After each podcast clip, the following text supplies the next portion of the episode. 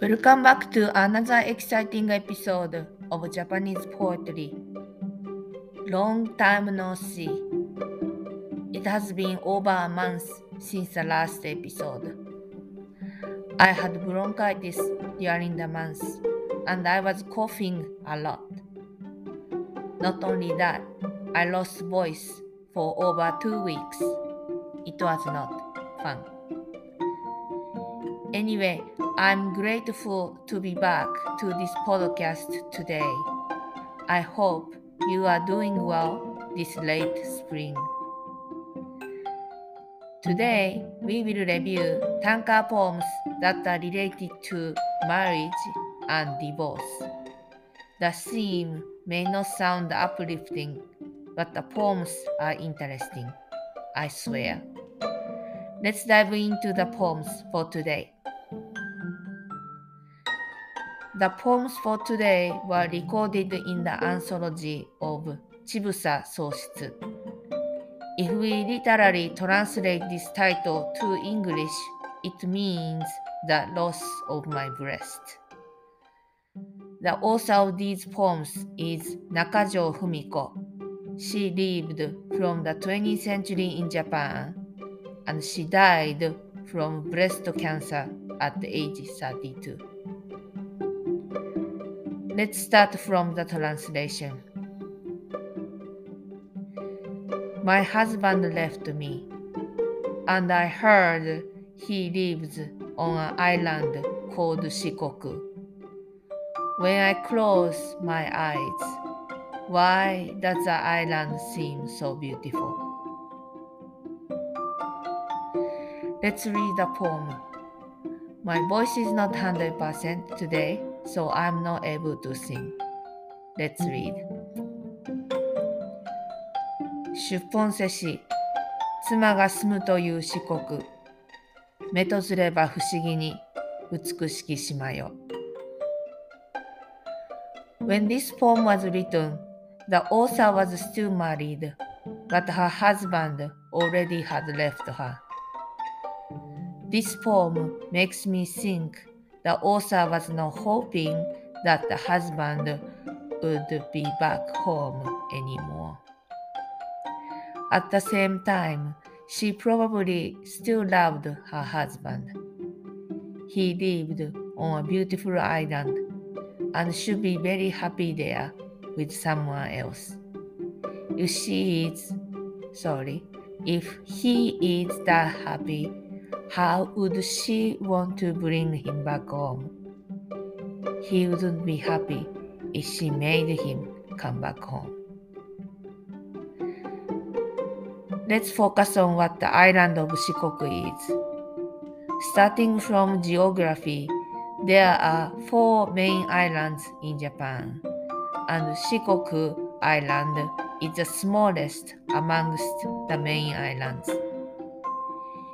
In the south of Shikoku Island, there is an area in the ocean where currents from north and south meet and it provides a habitat for fish. Bonito is the one type of fish which makes Shikoku Island famous. Another beauty is citrus trees. There are lots of clementine trees grown in a part of Shikoku Island. The clementines from this area covers lots of crops eaten all over Japan. Yes, there is some beauty on the island. However, in my opinion, there wouldn't make the island beautiful enough for the author if I were her. On the other hand, the island seems beautiful to the author. It may seem extremely beautiful. That's because the author still loves her husband regardless. If I was in the same situation, I would first be angry at him, then cry about the reality and repeat the behaviors. In this poem, the author already passed the cycle and reached an acceptance of reality. Let's move on to the second poem for today. Anthology and author are the same as the ones for the first poem. Let's start from the translation. I was happy at one point as a wife. I didn't doubt my happiness at all those days. I even thought my happiness would last forever. Konjac being boiled in the pot for dinner was jiggly. Let's read the poem. 幸せを疑わざりし妻の日をこんにゃくフルーを湯の中に煮て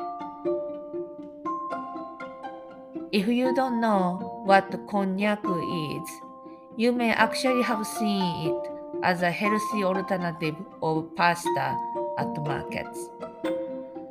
Those pasta alternatives are noodle shapes, but what she is boiling here is a cognac that is shaped like a block. The block of konjac she is cooking may be the size of an adult hand, or she may have cut it to smaller cubes.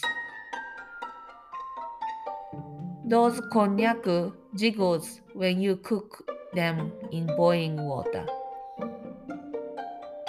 The jiggly konjac is a metaphor of the happiness that is not secure.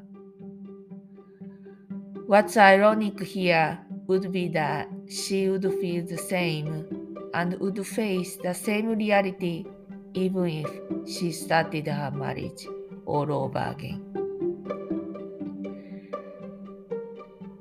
Let's conclude this show by reading the poems for today.